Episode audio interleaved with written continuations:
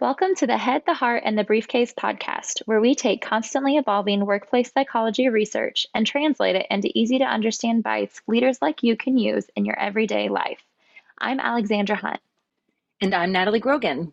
Since releasing our entitlement episode, we've had so many impactful conversations and fielded some really great questions. Today, we're following up on that topic by diving a bit deeper and providing you with some tips on addressing common entitlement problems in the workplace. Let's do this.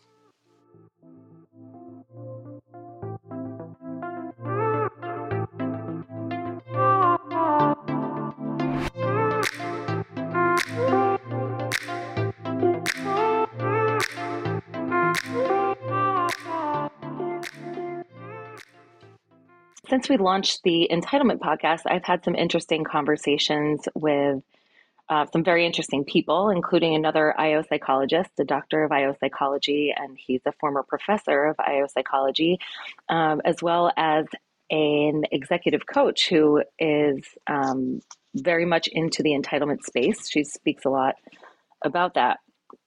So I got some unique insight from them that is not, you know, reflective necessarily of my opinions, but I thought I would share that since we're kind of doing a Q&A and other people's perspectives uh, are interesting to add.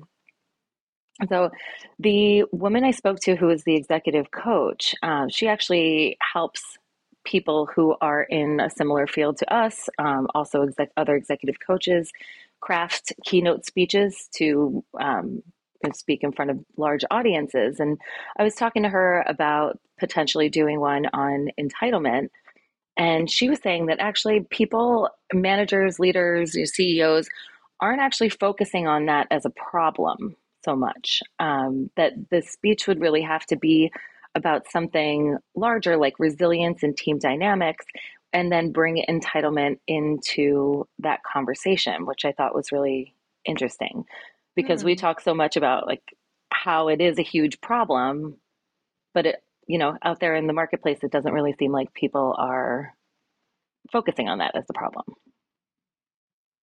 Well, I think I think it it definitely warrants like the disclaimer that that's her experience, right? Because like I yeah. know that people like I've received um not uh, you, you what did you say her credentials were? Uh, she's a former CEO and executive coach. Okay, so um, not I'm not a former CEO um, or an executive coach for that matter, um, but uh, people the response that I've had from from people in the business world that have listened to it is less from the executive level, more from like the mid level management level of like, wow, yeah, this is huge. We have such an issue with this. Um, I know we've even had people reach out of, yes, this is killing us. Please give us some extra tips on this. So that's so interesting just to hear the different experiences and different like perceptions. I wonder what like her um like where she's located, what the culture is like in the companies that she works with. Like I wonder if maybe because of her executive coaching and because of the type of executive she's working with, she's really nipping that problem before it ever even really reveals itself. Well, to your point, the feedback that I've gotten has not been from executives necessarily either. Um, so I think perhaps this this is a problem that middle managers are focusing on more, and that other employees are noticing is happening more than executives. Which, you know, how do we how do we feel about that? You know, the people on the ground in the work every day are experiencing this a lot more, maybe because they're more connected and then the executives are seeing it as a different kind of problem or not even necessarily noticing it as a behavioral issue that's detrimental. Yeah, well, I think it goes right into the emotional intelligence factor, right? Not that executives are stupid or that they have low emotional intelligence. That's not at all what I'm saying. but I think there's an element of it to where it's like, hey, what, I, I guess, what element does that play? Right? Like, is that something that is considered like what we talked about before of like, oh, it's feelings? And like, how many times have you gone and sat down with a manager in your career to say, you know, this person is just really acting entitled and it just is really grinding my gears? Like, that's mm-hmm. not really something that you would sit down and complain about. So, unless you like see it firsthand, I guess, and a lot of times the people who act entitled, I guess, probably wouldn't necessarily reveal that to upper management well, the executive perspective, like emotional intelligence aside, the executive perspective is coming from a different place too. You know, they're mm-hmm. looking to you know, attain specific goals, um, looking a lot at the numbers and things like that, and maybe not focusing so much on that behavior once people come into the organization. But I think that it's important for them to maybe make a shift and analyze it at least a little bit. Well, yeah, and, and to be fair, kind of what you're saying, they have much bigger fish to fry. And so if Jim Bob in accounting is just so ridiculously entitled and is being a culture crusher there, from an from a having been an ex, not a CEO but having been an executive, from that mindset, there's the business side of me that wants to be like, okay, great, take that up with HR. Like, let's fix this problem. Like, we have so many other things we have to work on and focus on, and not because I don't care about people, but because, like you said, there's so many other priorities at the forefront. It's like, all right, let's address this at that management level. If it becomes a bigger issue, then I'll get involved. But for the most part, I guess I would expect those managers to handle that and to nip that in the bud so it didn't become a big culture issue. So from that from that perspective, I guess it makes sense. Yeah, and I th- I think for myself, when I was a middle manager, I would prefer that that problem not be escalated above my head, right? Oh, absolutely. Like in a way, same. In a way that almost feels like you're failing if you, and that's a pride thing, good and bad. But it almost feels like if you have to involve upper management or HR or something like that to handle an issue, then it's like you couldn't cut it or like you're failing to handle it yourself. Yeah. And I think my perspective is to an extent that's kind of true and it's maybe mm-hmm. not your fault that you don't know how to handle that problem and you should be asking for help or you should feel like you can ask for help mm-hmm. um, because most people aren't equipped you know you've thrown into a management role and you're like okay i can get everybody to do their jobs we set goals we're achieving them or not achieving them and then bang like this you know emotional behavioral problem comes up and you're like wait nobody ever taught me how to deal with this. Oh my gosh, no, that that is so true. In fact, mm-hmm. actually, um, at one of my previous companies, I went into a position with a lot of experience, and this position please don't make like I don't want to come across like it was beneath me because that's not at all the case. It was a very fun, very um, like challenging position. But when I came into this position, I had a supervisor, and I'll put that in quotes because to this date, it's never really been confirmed if he was actually the supervisor or not. Um, he was this young guy, like I think a couple years younger than me. So I guess I shouldn't say young guy or somewhere around my age. Um, but you know, old soul people my age feel young. um, and he was like, he'd had no management experience, no supervising experience, no training, no equipping, no nothing. It was just, hey, your numbers look good. So we're going to put you in a supervisor position kind of thing. And so I came into this position having managed people before quite extensively to the supervisor who had none of this experience. And at first it was like, okay, all right, this is cool. Like, I will be able to help just like be a good first employee because I've been on the other side of being a first time manager. I know how stressful that is. I know how daunting it can be, especially when you don't have resources. I'm going to like help him out. I'm going to be a pal. I'm going to be encouraging. I'm going to be a good, like, first managee, if you will. But he was so micromanaging, so condescending, so patronizing, like publicly condescending. I actually was just telling the story the other day where we would be in meetings and like I would be assigned a project and he would be like, well, now her experience is more tailored to this. And I'd be like, hold on, dude, I can speak for myself. Like, I actually have experience in this. You just don't know that, which is fine. But also, like, just so it got, it went from the point of like, I'm going to try and like uplift him and be a good first managee and like help him get his wheels under him to like, okay, time out. This is not okay. Um, and it was it, I, through no fault of his own, he had no coaching, no training, no nothing. And so there was this like sense of entitlement and domineering and insecurity of like that desire to prove yourself that really shone through. But then there was also that element where I had to take a step back and be like, okay, this isn't personal towards me. This isn't something I did to like, there's nothing I did to deserve this kind of treatment it's more of his lack of training coming through. And so then that was something that he and I had to sit down and kind of hash out. And eventually, it ended up working out where he actually we had a new manager come in and he was like whoa time out. Don't want to demote this guy but like also what the heck is happening here? kind of thing. And so he offered extra coaching and training and i don't think he continued managing people. I don't think he lost his like title but it was kind of like a hold on let's let's pull back just a little bit. Let's coach let's develop. And that manager really completely changed the game because he came in he saw the issues and he addressed them. But to get to your point of this none of that ever went up to anybody above that new manager. Like it never went to the department head. It never went to the executive team. Honestly nobody ever would have even known that these issues and it wasn't just with me it was with the whole team that he was it was it was a whole thing all of that to say, if you had asked them, like, hey, do you guys have an issue with this in your company? They most certainly would have said no, at least speaking on behalf of our department. So, yeah, I. Yeah. Yeah. And there's so many little things that you just said that are very interesting and very common across business in general.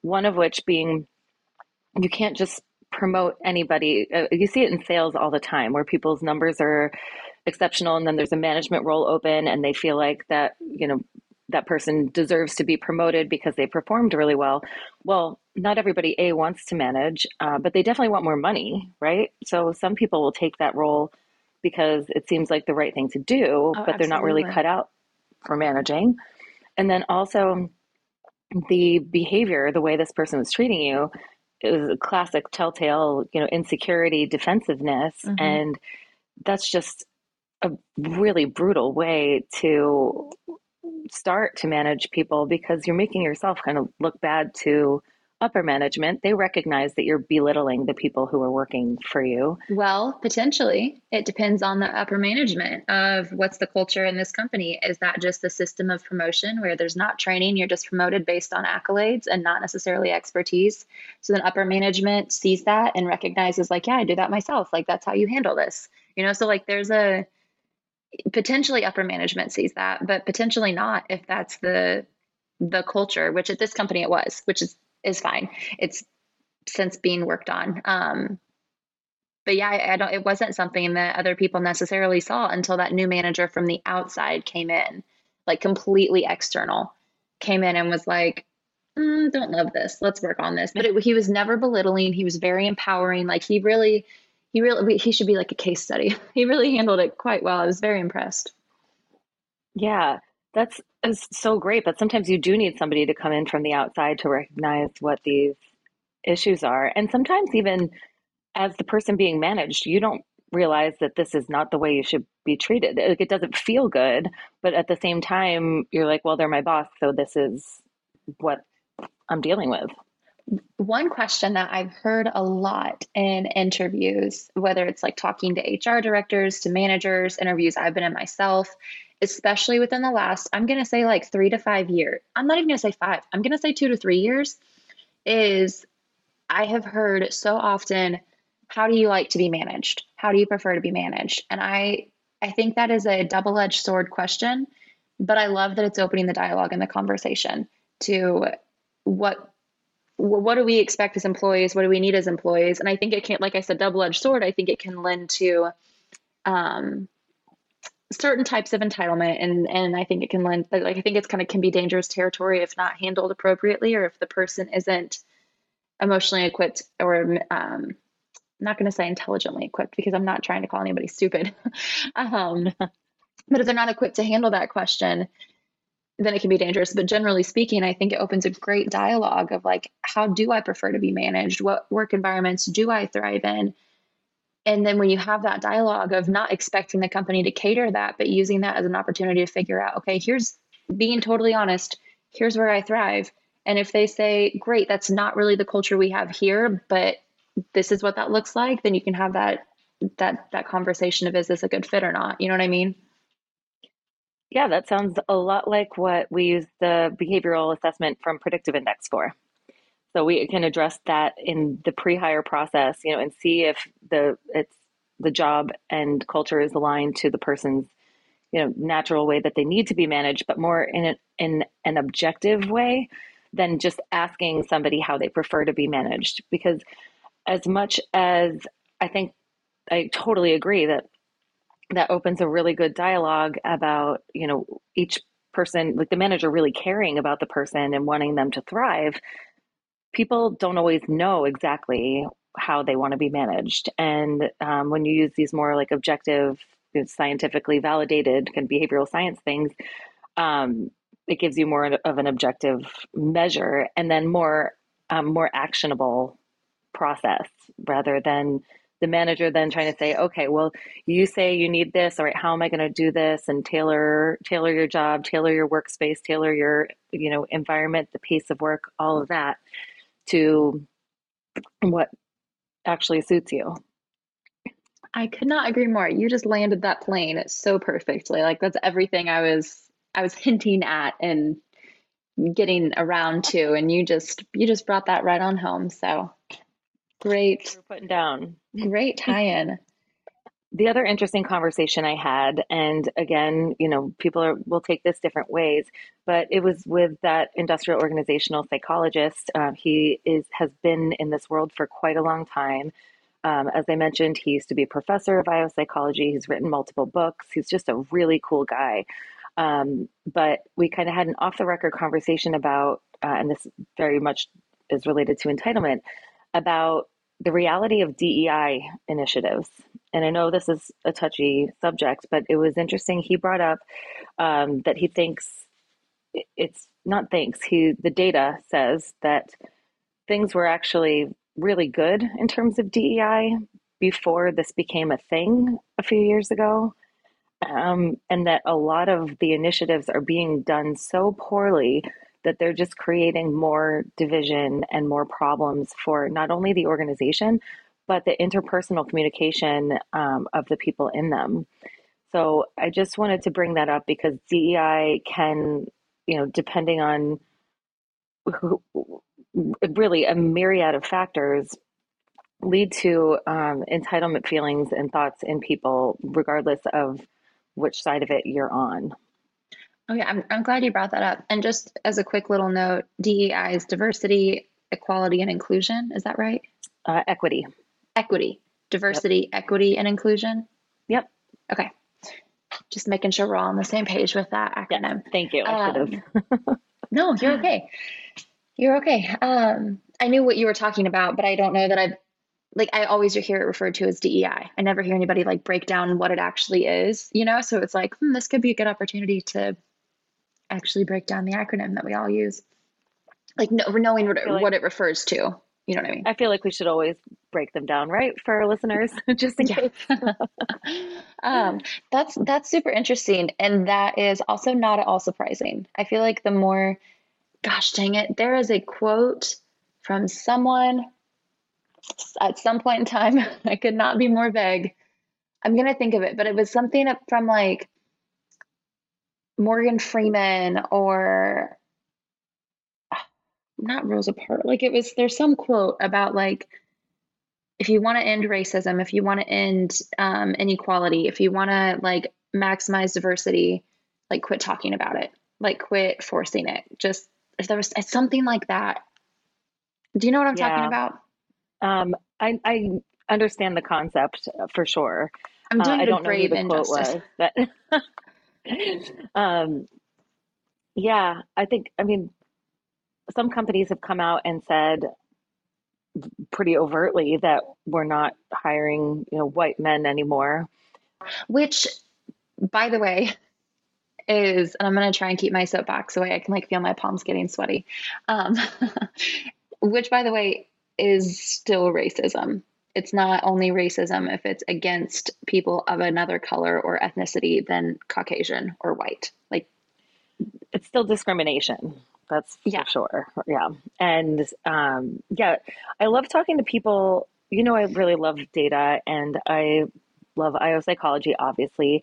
So I love talking to people who are so data focused in this area rather than mm-hmm. focused on the emotion and feelings of people because he did present actual data, um, and both in terms of statistics about employment of people of color and women, um, and like the you know, rising rates of diversity within organizations, but also the sentiment behind it and how people of color or and women were feeling about their ability to grow within organizations. And all of that was very positively trending prior to this whole DEI push. Which is interesting because like the the storyline behind the big D. When it, when when are we going to give as a start date for the DEI push? Like, give us a, an estimate year there. Do you remember? Uh, I first started seeing a lot of it only in like 2018, I want to say. I'm sure that it's been talked about much, you know, it, it takes a long time for these things to become a big deal. Mm-hmm. So I'm not sure exactly. I didn't know if his data had like a, because you're saying prior to the DEI push, I didn't know if there was like a, what that prior date was. Well, the, um, I think he said the data was from 2016 or 2018. Okay. So pretty recent like you said. Yeah. So uh, just I just googled really quick.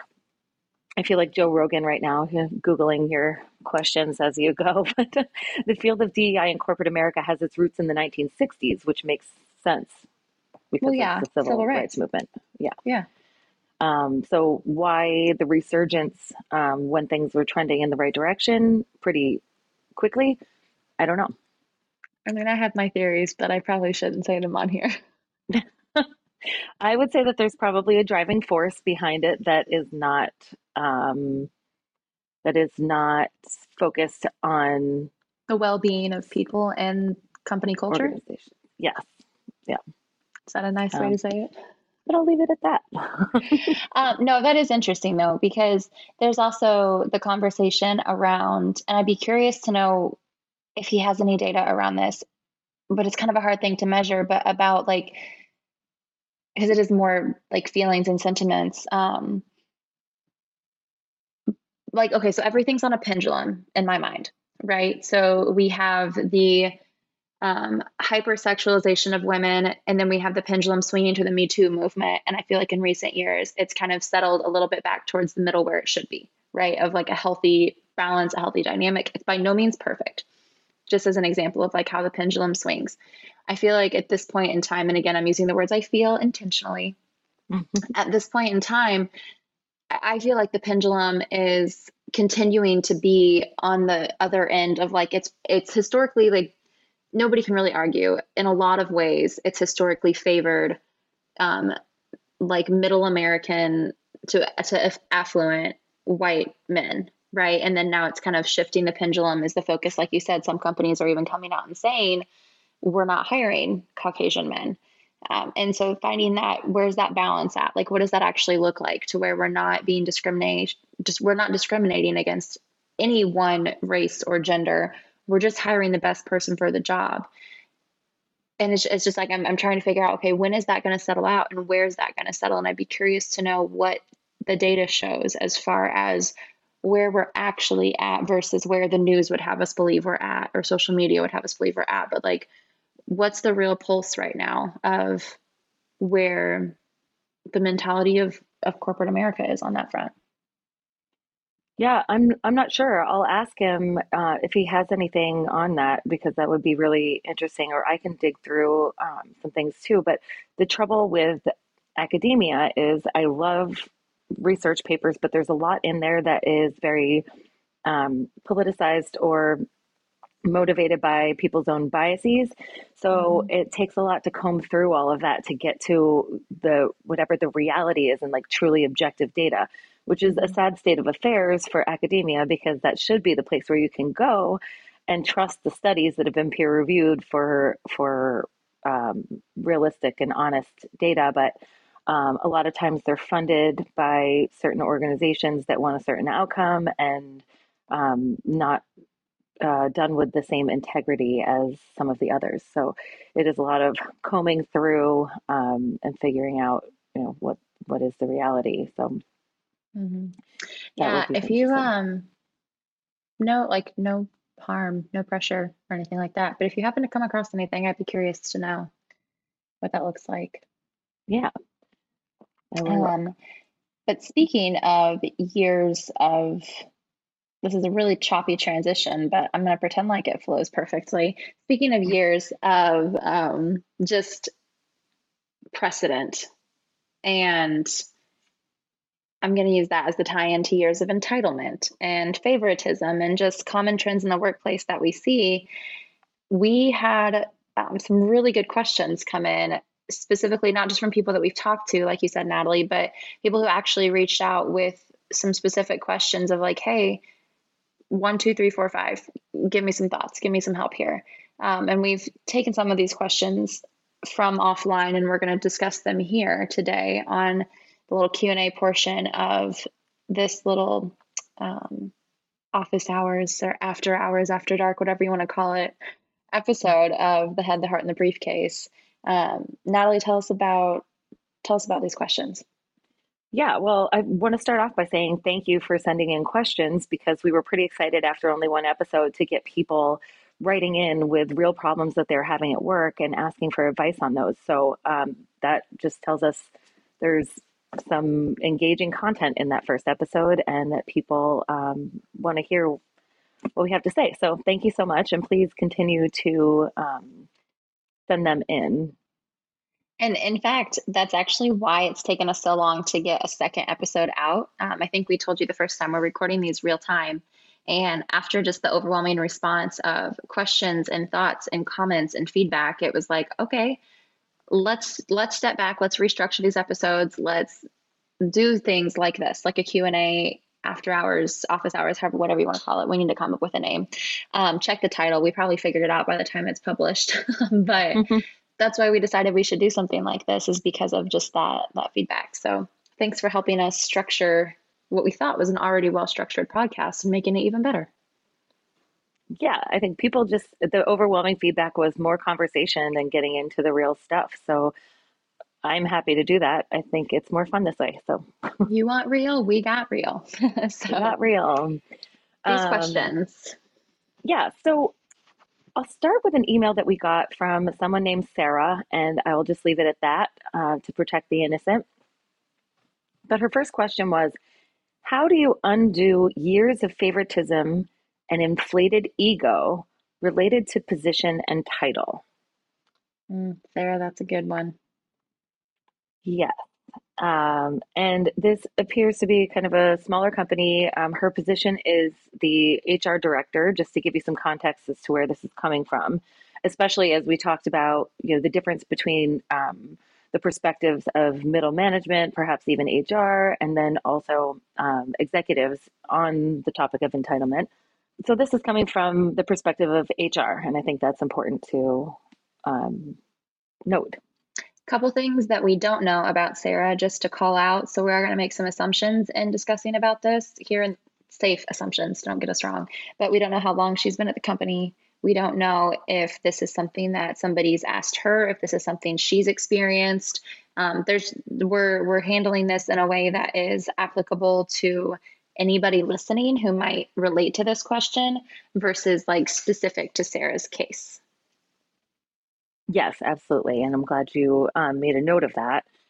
Um, so we, have talked about it a little bit, um, how we can, uh, you know, the suggestions that we have in order to do this in an objective way that is going to help move things forward. So that's what we're always trying to do is make sure that we're doing it in a way that is good for the person, the team, the organization, right? We want this to create a more positive work environment rather than putting blame on people or singling people out. Um, but one of the things we discussed was, you know, there are two ways that this could go that we also don't know. Um, is this a single person that is causing this issue or that is behaving this way?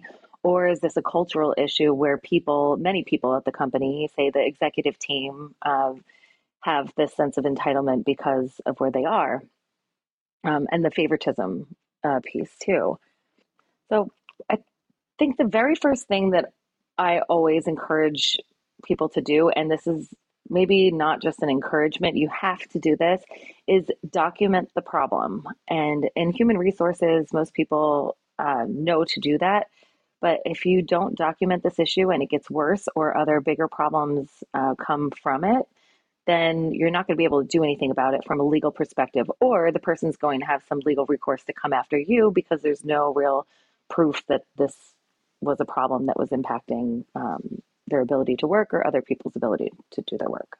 Mm-hmm. And not even necessarily for legal reasons alone, although that is, it's always good in business to cover your legal butt, but um, also for coaching and development of that person, right? Because we also firmly believe that no person is unredeemable. Like no person is too far gone, too entitled, too XYZ.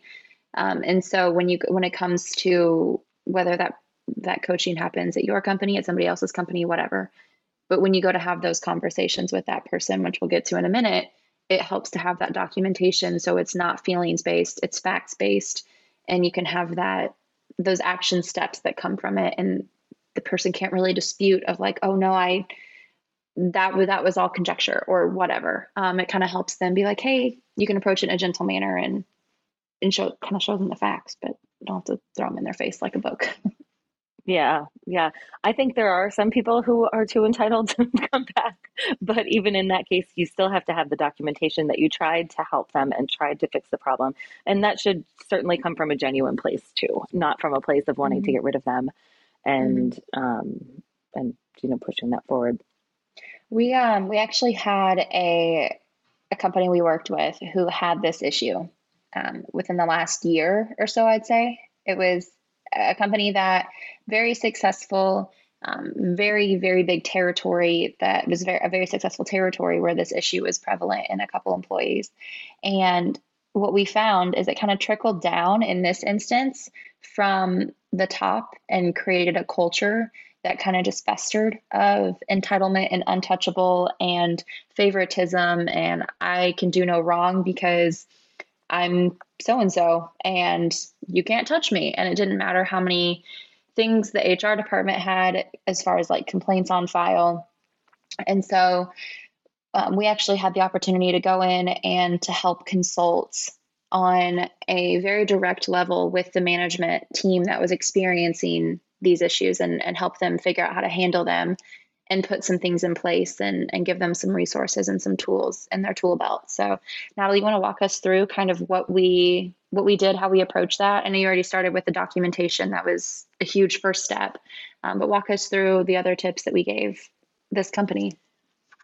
Yeah, so this is, um, I mean, this definitely applies to both the individual and the cultural issues, but sometimes in, in this particular organization, we saw it happen with someone who is has been at the company for a very long time, so they're deeply ingrained there, but this behavior has been going on for a while, but they're also performing well in terms of what their responsibilities are.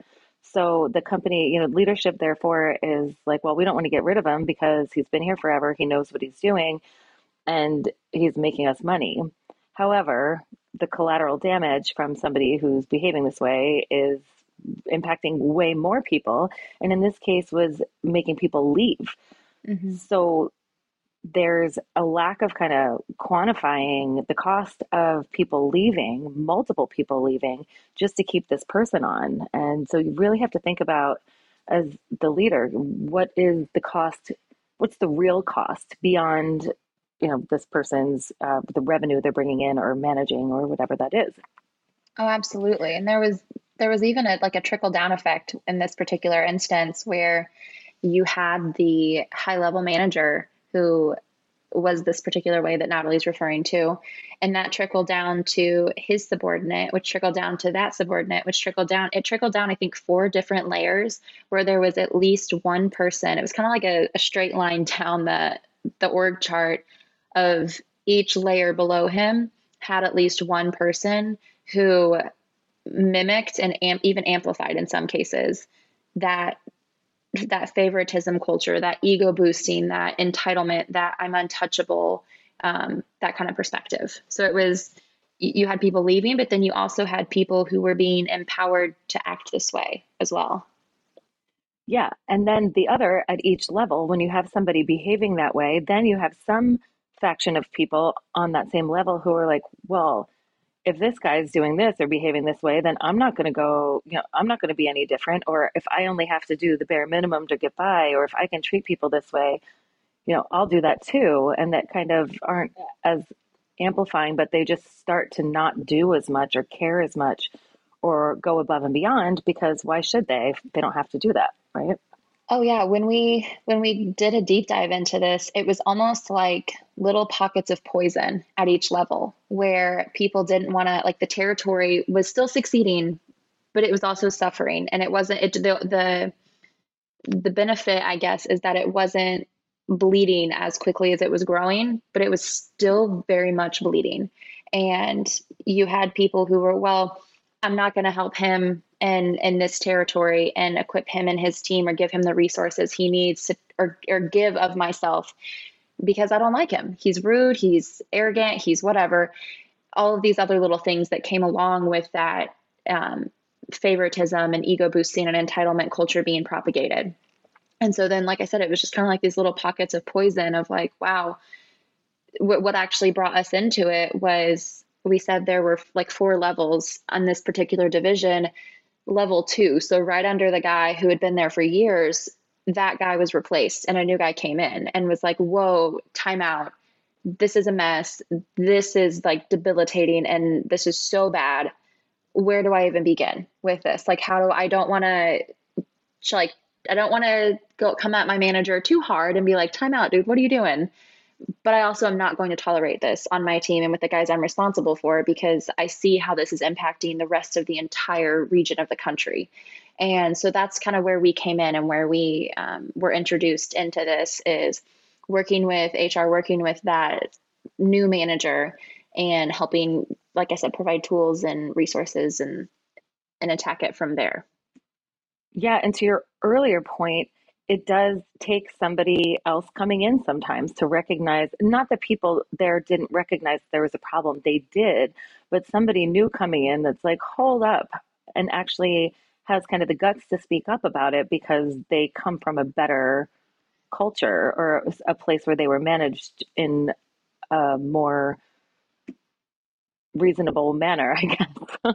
Oh yeah. Well i think it also is like you you don't have those years of abuse almost like you don't have that tolerance level built up to where it's like oh well you're just now saying something like you you've never said anything before. It's like you come in you see it and you're like okay he spent his first like two years there just getting a lay of the land trying to do everything he could to make things improve and make them better and he did. But then he still had a, a couple of those sticky points so he was basically able to in working with us, he was able to kind of take those, I'm going to say pockets of poison and like treat the external edges until he just kept like digging down into the root to identify, okay, no, it's exactly what I thought. These are the individuals who are kind of spewing that poisonous, toxic culture. Um, to where he's able to even even to this day it's what three years into it a couple years later um, still working on them and still working to improve it with the tools and the resources. But the difference that has been made is incredible, which we'll share in a minute because we still haven't told you the tools and resources that we gave him. So take it yeah, away now. Yeah. Well, on that note, um, so this can really be done by, so obviously document the issues and document the process as you go along, what you've done, um, what the results are, and that sort of thing. Um, but this can either be done by the manager or leader or human resources. Personally, I think that it's more powerful coming from the leader because you know when we talk about things trickling down they do and whether you, you know, if you're a c-level person and you know you behave a certain way and you don't think that that impacts the rest of your organization that's not true it always trickles down so it is more meaningful coming from your manager or a leader um, and you know as much as i love working with hr some people you know don't take HR as seriously as they should. So, um, mm-hmm. but really depending on how your organization's set up and how you like to deal with these things. Um, well, and HR is a good ally too, because in this instance, like we talked about, HR was aware of the issue. They had years of documentation, but there was only so much HR could do. Um, HR even shared like some of their personal stories with this leader who came in and was like, whoa, hold on, this needs to be fixed. And it, it is also worth noting that we said four layers going up to layer five. That um, director or VP or executive, um, he I'm intentionally being vague about that because mm-hmm. I don't want to, you know, want to keep the privacy of the company protected. Um, but that guy was also aware of the issue and was trying to fix it from the top. So you kind of had somebody coming from the top, coming from the side of HR, and then now you had this new guy coming in who's coming and kind of pushing up and down as well to try and and heal this. So yeah. to your point, Natalie, yes, I 100% agree with you that oftentimes it's best if it comes from that manager who's sees it and who's handling the problem but also for those of you listening, don't be afraid to get go to HR for resources. You don't have to go to them to handle it, but they might have some good tools and resources and information. In this instance, the predictive index tool that they used showed background information on the person, not background, but a more in depth look at the person. And so this manager was able to formulate a plan with HR to approach it in a healthier manner and set more long term expectations.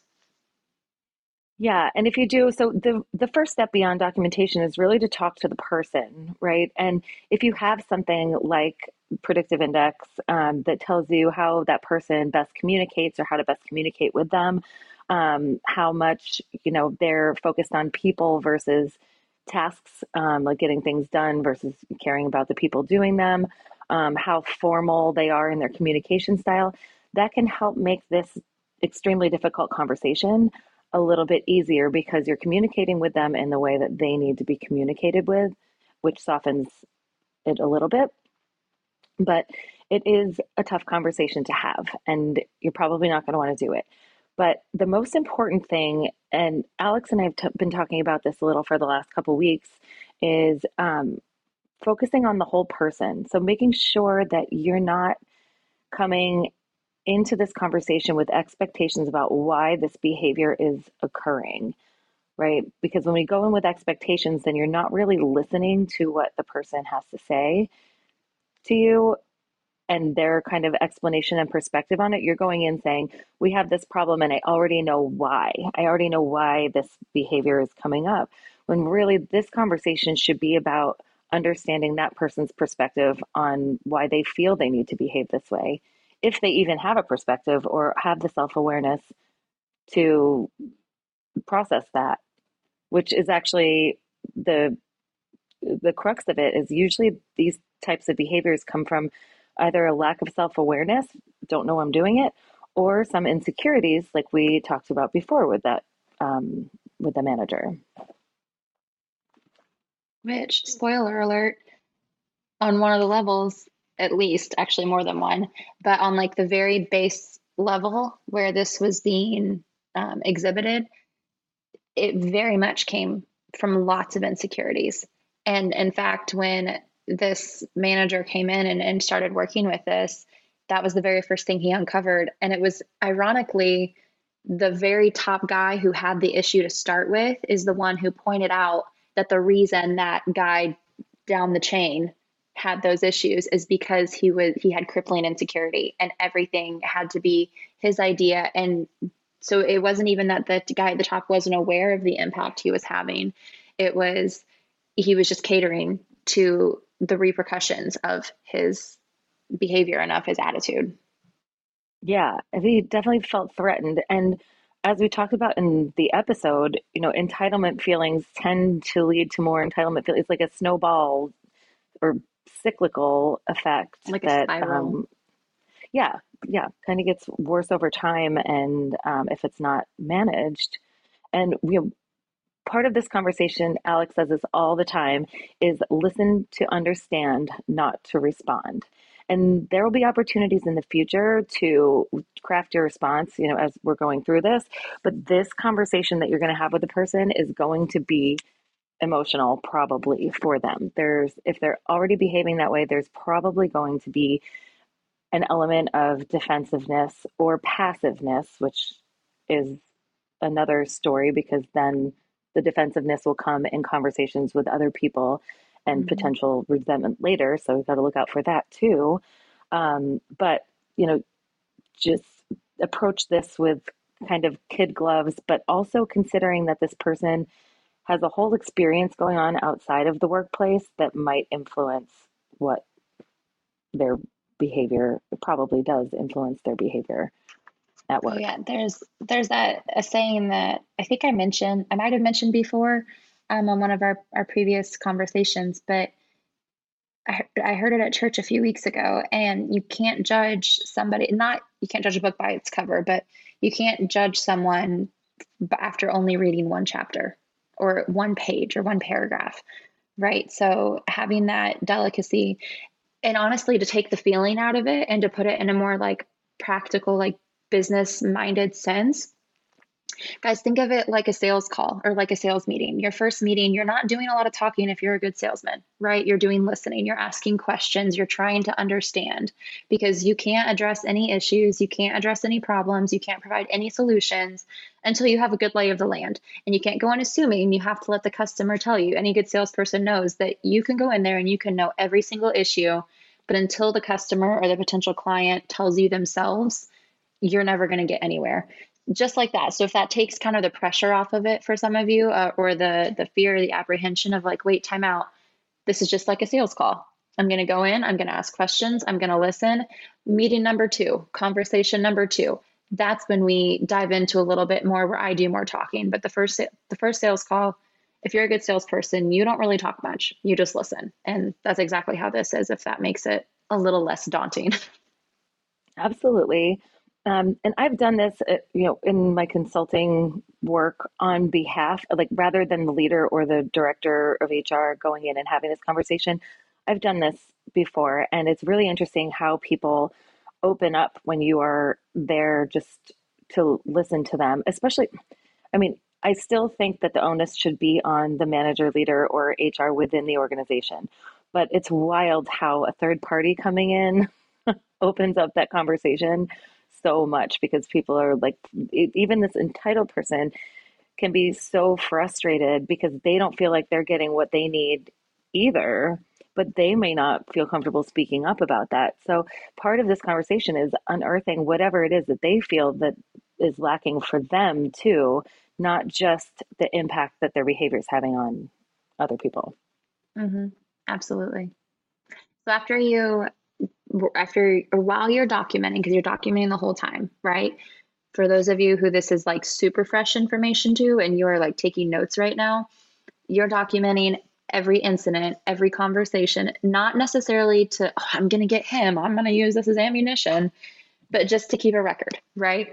You're documenting every conversation, every instance, every situation, every, um, even every email that comes across is like, whoa, timeout, what's going on here? To build your own case file, which is twofold. Like what Natalie said, it protects you, well, more multiple fold, I guess, more than two, protects you legally, builds your case, but it also allows you to go back with a fresh set of eyes and review it and see, okay, maybe I took this the wrong way, or oh, yeah, this really is a big issue, or oh, I'm seeing this here as well now, and really create that more general understanding. That way, your recollection isn't tied solely to the emotion you had in that moment. Um, so, go ahead. You feel that's like an, I feel like you have something you want to say there. Well, I was going to say that's an excellent point, and it also um, allows you to repeat the process. Like, wow, we had this issue with this person. Here's exactly what we did. The issue was resolved, and it's a great success story. So let's replicate that because it might you know, continue to work with other people when we have the same problems. Keyword being might. Don't forget might. to listen to understand, ask questions to understand, not project other people's issues onto other people because no two people are the same, but processes can be replicated. And the more instances you have, the more you can fine tune a general process that equips you for it. Absolutely. So we're documenting, we're documenting everything we're reviewing the documentation, we are sitting down and having a conversation with them where we listen to understand. We're not t- really talking, we're asking questions, we're learning. We have a, a humble posture about us. What's next?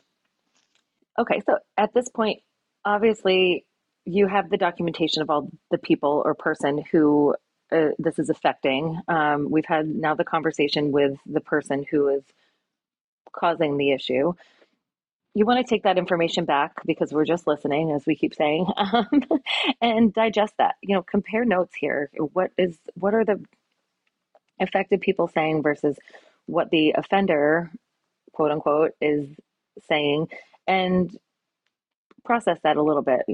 I think there's a, an element of seeing past the observable behavior of the person in front of you that is not second nature to everyone, um, but it can definitely be learned. There's an emotional intelligence aspect of that too, um, where you need to look at the big picture, not just this um, you know, detailed kind of incident. So, really digesting that information and coming up with um, an action plan for this person.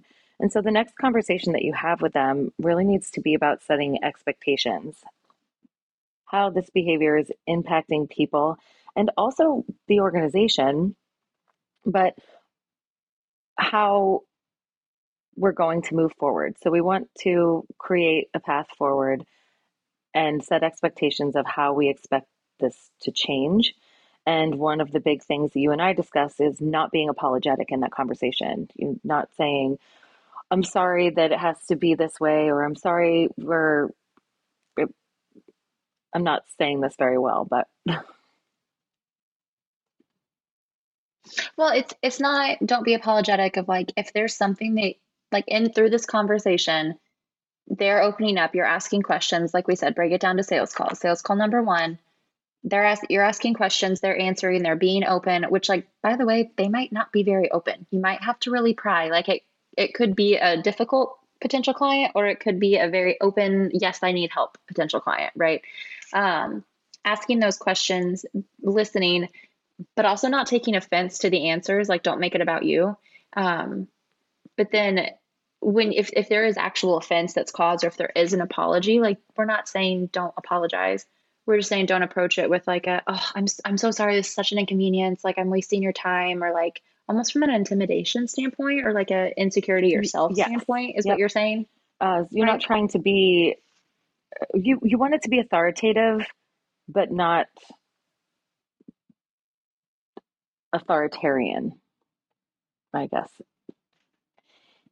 Oh, I like that. I was thinking domineering, but I like that better. Authoritative. Yeah, I mean, this matters. You things need to change, but also I'm not a dictator. You are your own person, and you have your own free will. And really, after this, you know, after this whole process, it does become up to the person's free will whether they're going to accept this feedback. Some people are great at constructive feedback um, accepting it and doing something with it. And some people are defensive and will remain that way and nothing will change. So, you know, your expectations on the other side of this should be open. Maybe have no expectations on how this is going to turn out because you're just providing the information and direction and trying to solve the problem. But, you know, what comes out of it is ultimately up to the person. But don't be afraid to set goals of, okay, this is the problem. This is my goal for what I want the future to look like. If this person is not, you don't have to jump to the extreme right up front, right? Like it's like, oh, okay, if they don't change, they're fired. Like you don't have to go straight there, but it does warrant an evaluation of the situation of like, okay, I don't want to fire this person. I don't want like I, I want them as part of my team. Pros and cons opportunity cost? Like what what is the actual cost? Do like a cost benefit analysis of okay not to put a person to numbers necessarily. I'm not saying just look at financial data but if we're starting this conversation if we're starting this process if this is worth pursuing then what do i want the outcome to be? What do i need the outcome to be? Like here's what i want a little bit down. Here's what i actually need like bare minimum like what am i willing to settle for?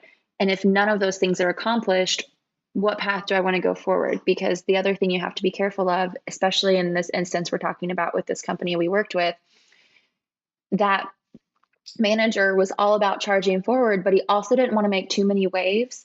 And every person involved in this i mean sarah's question years of favoritism years of entitlement years of ego inflation. It was like wow they've been here for like decades um, I really don't want to fire these guys, but I also don't want to tolerate this. And figuring out, okay, at what point is enough enough? And if you're going to pursue this process and you're going to take the time to do it, you also kind of have to oh, stick you definitely to your do. And I think a conversation I had with um, a client the other day was about goals, and they had um, they were in the behavioral health kind of world, so they work with um, uh, behavior behavioral health, or therapists, I guess, clinical psychologists, who then have a team of clinicians underneath them. And apparently, clinical psychologists um, don't really like love in general to manage teams below them. So they're they keep having people come through that are like, "What do you mean I have to set goals with my team?" You know, they they already know what they have to do. You know, they're clinicians do. They know what's up. But the point of this is that people want direction. In general, people want direction and don't always know how to solve the problem that you know how to solve and don't always know that there is the problem. So, to your point about setting goals, there needs to be some concrete, measurable um, way to um, give this person an opportunity to improve. And that's really the only way to determine if that's happened is to have the measurable goals. Um, but they also probably want some direction. Mm-hmm. I'm like a bobblehead over here. You guys can't see this, but I'm like nodding my head so like consist like yes, amen to everything. Well, thank you. you. Um, and I guess that brings us to the next point, which is they have to be held accountable, and so that's where those measurable goals come in. And you'll want to sit down with this person, um, you know, probably weekly to begin with, to talk to them about how they're managing this and where they're having trouble and really come from a place of you know service and support. And sometimes that's hard for managers leaders hr especially when the person is being challenging. But it's another way that you can kind of diffuse the defensiveness is by coming from a place of genuinely wanting to help them. Mm-hmm. Yeah, that's big. And not a place of like selfish motivation of like, oh, they're just making my life so difficult and they've got to change because this isn't working for me. That might be part of it, but yeah, absolutely. And I think um, so. I guess the next step is completely based on whether this person is making changes or not. Um, there's no real direction we can give after that, but um, I think you kind of know what to do, whether you have to uh, replace that person or they have stepped up and begun to perform well. Uh, and there's a lot of nuances and different ways that can go. And we'd be happy to talk to you if you wanted to write in um, kind of with your particular issues about that. Oh, absolutely. So to recap that, document, document, document, cowboy up and have the hard conversation. But when you do it, you're there to listen. Conversation one, because this isn't all going to be solved in one one moment, like Natalie said. You're there to listen. You're there to understand. You can do a little bit more talking in conversation two, and three, and etc. Um, and then, so document conversation to listen set should like specific measurable action items and goals, right? Yep. Yep. And then continually evaluate the progress. Yeah. And if you are struggling with being able to have that difficult conversation, we work a lot at the Outstanding Company in conflict management, and that's part of it. So if mm-hmm. you need support in that area, definitely reach out to us. Um, at hello at theoutstandingcompany.com, or you can just go to our website and send a note from there uh, because we can certainly support you in starting to craft that conversation and how to approach um, that person. Yeah, don't just wing it. That's very dangerous territory to just wing it and see what happens, or, well, this is the best I can do. So this is going to have to be good enough. Yes. And you definitely want to be prepared for that one. Um, awesome. Okay. That was a great conversation around Sarah's question. And we gave Sarah more specific answers to her particular circumstance, but we wanted to share that with everyone here because that is a question that we have heard so much. And Sarah wasn't the only one who asked it. Um, she's just the one who asked it first, I guess. That's why we're crediting Sarah here. Um, so if you're sitting listening, thinking, "Wait, I also asked a question like that," we're not trying to snub you. Another question we're going to take a, a look at today is about you know what? Actually, now that I think about this, the next question was about how to address the root causes of entitlement without invading people's privacy. And I think this is actually going to be a pretty short answer because we set the foundation to answer this really a lot on in the last question. Yes, I think that we covered a lot of this on that first question. Um, but the question was Do you have any tips on how to discuss situations with employees to get to the root cause of the entitlement in a way that's not invasive of their privacy? Okay, so this is about that conversation that you're going to have with the person, right? Yeah, kind of. Yeah. Yeah, I hadn't really thought of it like that, but it really is. Yeah, I hadn't either. So I guess we're taking this to the next level um, and giving you some practical advice on having the conversation with the challenging person.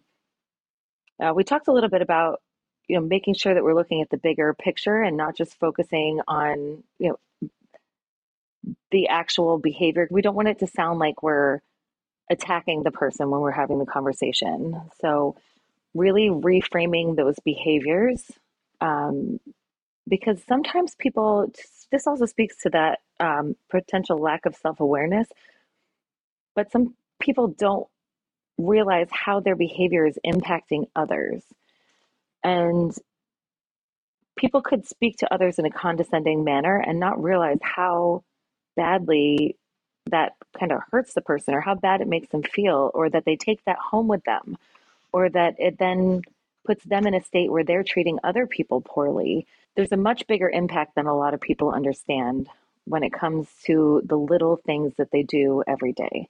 And that speaks also to good things like if you see someone picking up uh, someone else's trash on the street, you're more likely to go pick up someone else's trash on the street. So there's like good ways in which behavior influences others. But these negative behaviors really, we talked about this on the episode, impact people's life at home. Well, I think we're all guilty of this too. I mean, there's circumstances where we're all human. We all accidentally perpetuate whatever we're feeling or pass that on down or can speak. I know when I'm focused on something and I am like in the zone, really moving and grooving, doing my favorite things, problem solving, strategic development. There are times where I can come across as very direct and very um, I've been told I can sound very intimidating, and that like just breaks my heart because that's not how I am. That's not who I want to be. But there's times when it's like I don't even realize the tone of voice that I am saying because I'm just so focused. And, and in fact, to, to tie back to the last question in the, the company we worked with, one of the people in this chain that we were referenced didn't even realize the impact that they were having. Some of them did and they didn't care. And that was a whole other issue but one in particular was like i don't i don't mean to be like this. I'm just trying to do my job. And anything else it just gets in the way of my job. And that was his perspective was i'm just doing my job. If you have a problem with how i do my like is there an issue with my the quality of my work? No. Okay well then what's the problem here? Because my work speaks for itself. And there was that other side of it of not even realizing how widespread this issue was on his team until his manager had that conversation with him and was very gentle about it. Didn't go very well the first few times. I mean, this this one we're talking about, that that manager told I mean, he how many times did he end up having a conversation with this guy? Like instead of one set conversation, it ended up being probably like seven or eight small conversations, just reinforcing the same things, talking about them trickled throughout like what was it like six months or something? It's been a minute so i don't remember all the specifics but yeah well i think this person's perspective was if it's not impacting the quality of my work what's the problem as you said? But it's impacting the quality of other people's work. And that's where this you know reframing the behavior in terms of its impact on others to your point some people aren't going to care how it impacts other people. They're you know focused on themselves and that can be a culture issue as well um, you know, when you're when you need collaboration and supportive behaviors, but your goals and culture reflect a competitive environment where you you need to get ahead of everybody else that's called conflicting goals. And it's going to basically send mixed messages to people about what your expectations are. So if you have a super competitive you know everybody needs to get ahead and we're competing with each other culture and then you go try to have this conversation with somebody like we did who says but my quality of my work's great. What else is now you're telling him okay well you have to be competitive and get ahead of you know the other people on your team or in this company but you also have to be kind and helpful and supportive to them which are not aligned at all.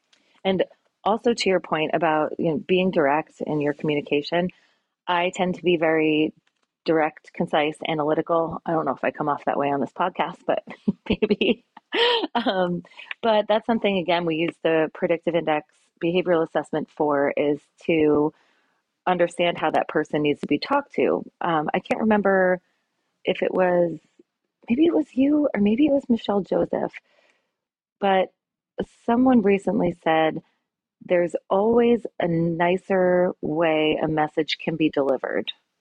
I don't remember and, saying that, so we're going to credit Michelle Joseph for that. Okay, and that's I love it. I can pretend I said it, but sounds very um, on brand for Michelle. But funny enough, I feel like because I am a lower extroversion, more you know, introspective minded, and she is very high extroversion. That's where that comes from. Is she's really focused on people and how people feel when she's talking to them. And my mind comes from a place of wanting to just get to the point to get things done so everybody can move on with their day. So understanding, you know, your style versus the person you're talking to style and the per- the people that they're dealing with that are having these issues that alone can help reframe a lot of the behaviors and when you have those data points in front of you and you can say hey alex see here how you know you you have very high dominance. You really value your own opinions and there's nothing wrong with that you know your own ideas. And you have this low extroversion which makes you a little bit more direct and you know concise. But this person is you know higher extroversion. You're managing them.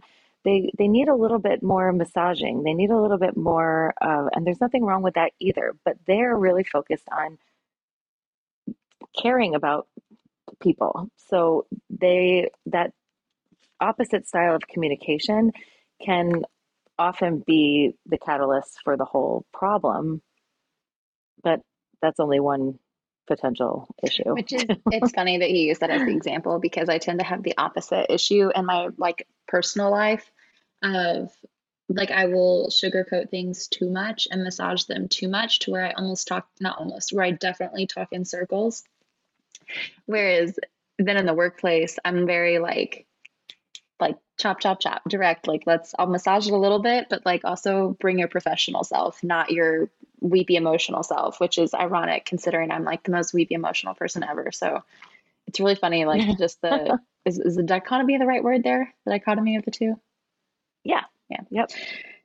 Another tool for this conversation and well first i want to say you might not get to the root cause of the entitlement i don't know if we've said that yet it's also not necessarily your job to get to the root cause of the entitlement. Your job isn't to psychoanalyze this person and solve all of their emotional issues. You're not a licensed psychologist, you're not a therapist, you're not a counselor.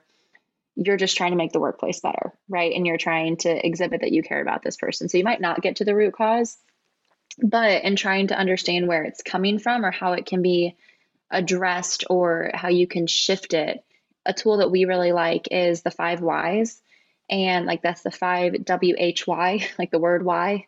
Really, that's just a tool to dig deeper. You're not literally saying why to everything that they respond with, um, but it's it's kind of a mental trigger to go five levels deeper. So that can be done with words and phrases such as, "Oh, okay, I think I understand what you're saying. Can you rephrase that a little bit for me?" Or, "Can you help me understand what might cause this?" Or, "How might we blank? How might we dig deeper into this? Or so like the how might we's, can you help me understand? I think I hear what you're saying. but I'd love to see if you can rephrase it so I can make sure this is important to me and I want to make sure I don't miss it. Um, so just really going that five levels deeper to get to you might you might uncover the root cause.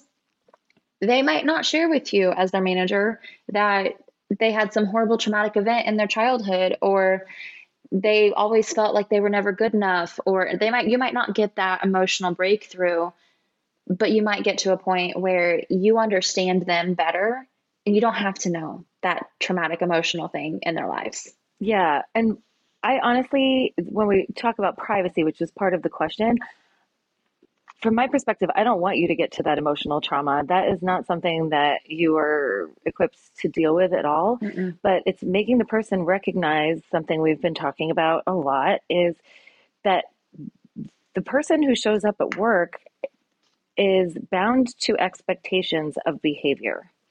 And regardless of the whole person that exists at home, and we talk about the whole person does come to work, that is very true. Head, the heart, and the briefcase. The role self, the person who needs to do this job and they need to do this job well, needs to be the one who is taking objective action based on this conversation. It needs to be uh, more objective. If that brings up these feelings for them of issues that they know or don't know that they've had that are kind of causing these issues, then that's something that they can deal with on their own or at home. You don't really need to know about it, but the goal here is to like make them think about it and make them understand how they're impacting other people. It's not really to, you know, fix their childhood trauma. Um, but going back to the five whys, you know, the first, when you're having this conversation, the first com- part of the conversation can be talking about the behaviors that have been observed and kind of how this, why this conversation started. And maybe their first reaction is something like, Yes, I'm behaving that way because I'm frustrated because they're not doing what I told them to do then we ask another question, right? Because that's definitely not the root of the problem. And if you accept that as the root of the problem, that's going to end poorly because then we're just shifting the blame to somebody else um, who already feels like a victim in the situation. So then you ask another question. Okay, well, you know, why is this person uh, frustrating you? Why why do you think that this is their behavior? Well, they don't trust me because they've only been on my team for six months and they don't know how long I've been here and I know more than them or whatever that conversation comes about. We're still not getting anywhere near the root cause. But when you ask those five whys and get to that fifth level, you get way closer if you don't get all the way to what the root cause is. And, you know, in, in the case that I'm using now, I would say that there's some level of insecurity and there's a solution there. If there is a level of threat, you can address that. You can make the person feel more confident and secure in their role. If the insecurity is related to product knowledge or knowing how to manage somebody, that's awesome. Now we have a development opportunity or a training opportunity. So we can get to a place where we've got enough information about where the, this actual root of the problem is coming from that we can do something about it that's going to be meaningful and um, impactful for the person as well as you know the team and the company. I love that. I don't know what i have to add to that actually. I think really my only other note on this question was to stay objective and try to take the feelings out of it.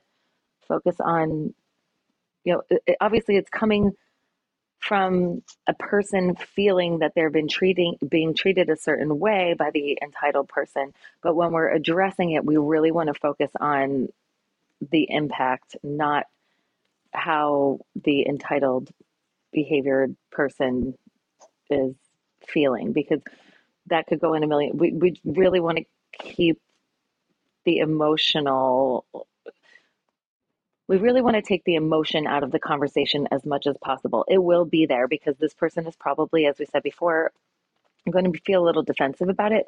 But the way to kind of balance that is to try to stay objective and make sure you're not attacking them. And we cannot stress this enough. Don't take it personally. like when they get defensive, that the very first conversation the manager we referenced earlier that we were coaching had with um, his subordinate, so not his manager, but his subordinate, did not go well. And the subordinate very much straight up attacked him and was very defensive and said all of these things that it's like, okay, some of those like not actually okay to say in the workplace, any workplace. um, but the manager took it to heart and he was like, oh my gosh, I'm never gonna be able to fix this. I'm never, I, this is a, repre- a reflection of me being a failure. And it really hit him hard. And it wasn't until we like sat down and had those co- coaching calls and coaching conversations of like, timeout. We have to separate this. We cannot take this personally. If there's things that hit harder because they really, he did touch some nerves, like let's identify those and coach and add those to our coaching panel. But it is important to go in and with that almost mental armor and not in like a, a, a bad way, but of just remembering that this conversation is not about you. It's not about how it makes you feel. In fact, like Natalie said, really work hard to take the emotion out of it and look at it objectively, which is it's hard, but it is possible to remove quite a bit of emotion from a conversation. And as we've established, I'm an emotional person, so part of me kind of feels like, and I mean this not in like a callous or bad way, but like, okay, if one of the most emotional people on this planet can remove emotion from a conversation in the workplace and like sit down and have a targeted conversation, you can too. I, think one of my favorite quotes, um, or maybe it's not a quote, it's just kind of a advice um, on this is you can't control others' behavior. You can only control your reaction to their behavior. And that's maybe something you want to share with the person all the people involved in this too. But when you're sitting down having that conversation, you don't have to react to whatever they're saying to you even if you do feel like it's personal it's it's not it's coming from a place of defensiveness and trying to redirect blame which brings us back to try to respond not react try to have like a an actual thought out response not a reaction yeah. I like and that's just a good life tip in general. So there's a bonus for y'all in your relationships and your friendships and your marriage, your home, your work, all of it. Try to guard yourself to respond, not react. Absolutely. Those are those are some really good tips on structuring conversations with people without invading privacy, having those level set expectations. Obviously, if you want more, we can definitely go in deeper with you on a case by case basis. Just send us an email, like Natalie said. So that brings us to the end of our first little Q&A session after hours HHB after dark. Like I said, check the title of this episode to see what we what name we landed on. and I think we dove deeper into these Q and A's than even we expected to. We had another one actually. We'll save for our next Q and A because we don't want this to be like a three hour long um, podcast. So we want to, we're hoping to keep our listeners engaged, um, not keep you here for hours. So yeah, honestly, our intentions for this were about like 20, 30 minutes. And I think after I finish editing this, this is probably going to be like a solid hour. So you're welcome for the extra content and thoughts. Y'all wanted conversation? Buddy, you got conversation. yeah, Chatty Cathy's over here. Oh, yeah. Um, thank you guys so much for listening this week to the Head, the Heart, and the Briefcase. Make sure to leave us a review and follow and subscribe on Spotify, Apple, Amazon, wherever you get your podcasts. And if you'd like to reach out to us with questions or concerns or whatever it may be, it's hello at hhbpodcast.com. That's HHB Head, Heart, Briefcase podcast.com. We also have a little excerpt or little link below where you can leave us a voice memo. So if you have questions that you don't really feel like emailing out, um, or you want to have your voice featured on the Head, the Heart, and the Briefcase podcast, call us and leave us a message, and we will totally tackle your questions. We have an awesome episode coming up for you next week on emotional intelligence. And I say next week because that is going to hold us accountable to getting it recorded for next week. Some of you might notice that we already did an episode on emotional intelligence that you can no longer find. After listening to it, we decided that the audio quality um, the conversation. Both of us were a little bit sick. We sounded scripted because we were relying on our notes too much because of the sickness that we both felt. Um, we're just going to scrap that one and start from scratch. So, for those of you who enjoyed that one, come listen again. We're going to hit a lot of the same things, but I'm sure recording it like a month later is going to bring up even more conversation, even more topics. Um, but we'll keep the general highlights the same. So you'll still have that resource um, just with some additional insight. Awesome. I can't wait to share that. Me either. Thanks, guys, so much. And we will see you next week. Bye.